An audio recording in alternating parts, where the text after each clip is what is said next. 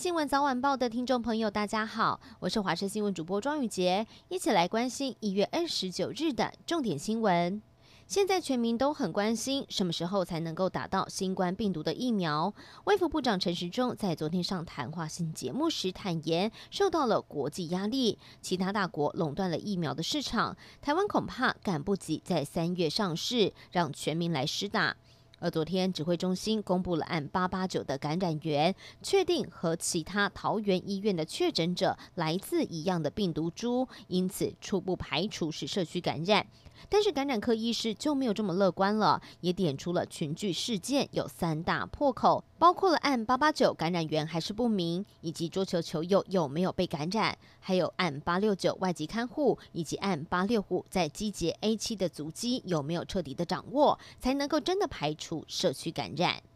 桃园医院发生了群聚感染，已经超过了两个礼拜，陆陆续续有医护人员解除隔离。指挥中心和医院评估，目前医院的人力状况还算是充足，因此保险起见，就让他们回家自主健康管理。而另外一方面，也有因为曾经住院被匡列的病患和家属陆续解除隔离，被通知要回到医院进行裁检。就有家属说，因为跟感染者住在同一层楼，心里真的是怕怕的。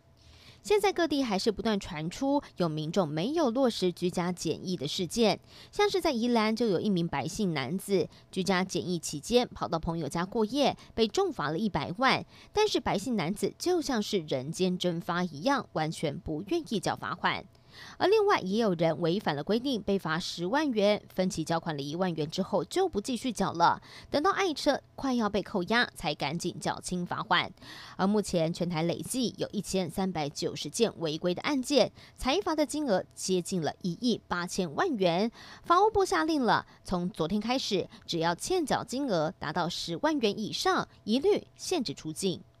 而春节假期就快到了，有不少人会安排活动出游，也让人担心疫情会升温。现在就有不少乐园还有景点都拟定了防疫的措施和进行人流管制，包含像是台北市立动物园，春节连假期间入园要采十连制，若是额温超过了三十七点五度就不能够入场，而猫熊馆满四百人也不能够再进去。儿童新乐园在今年也限制总量不得超过四千人。虽然说可能会玩的不是那么尽兴，但是为了防疫，也只能希望大家多多配合。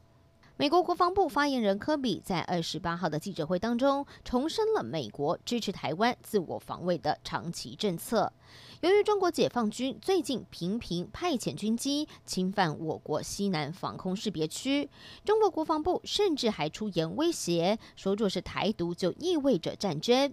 美国国防部发言人科比被问到此事的时候，就重申了美国有义务协助台湾自我防卫，并且指出美军准备好履行区域安全承诺。这也是拜登政府执政之后五角大厦首度谈论台海的议题。最后带您关心天气喽。今天受到大陆冷气团的影响，北部还有东北部地区都偏冷。清晨在南投中寮就出现了八点四度的低温，气象局也针对了九个县市发布了低温特报。不过提醒大家，今天晚上到明天清晨也还是会非常冷，预计中部以北还有沿海空旷一带。还有机会出现十度以下的低温，再加上天气状况相当的晴朗稳定，因此会有辐射冷却的影响，温度真的会比较低一些。所以提醒大家，今天一整天外出的时候都要做好保暖的工作了。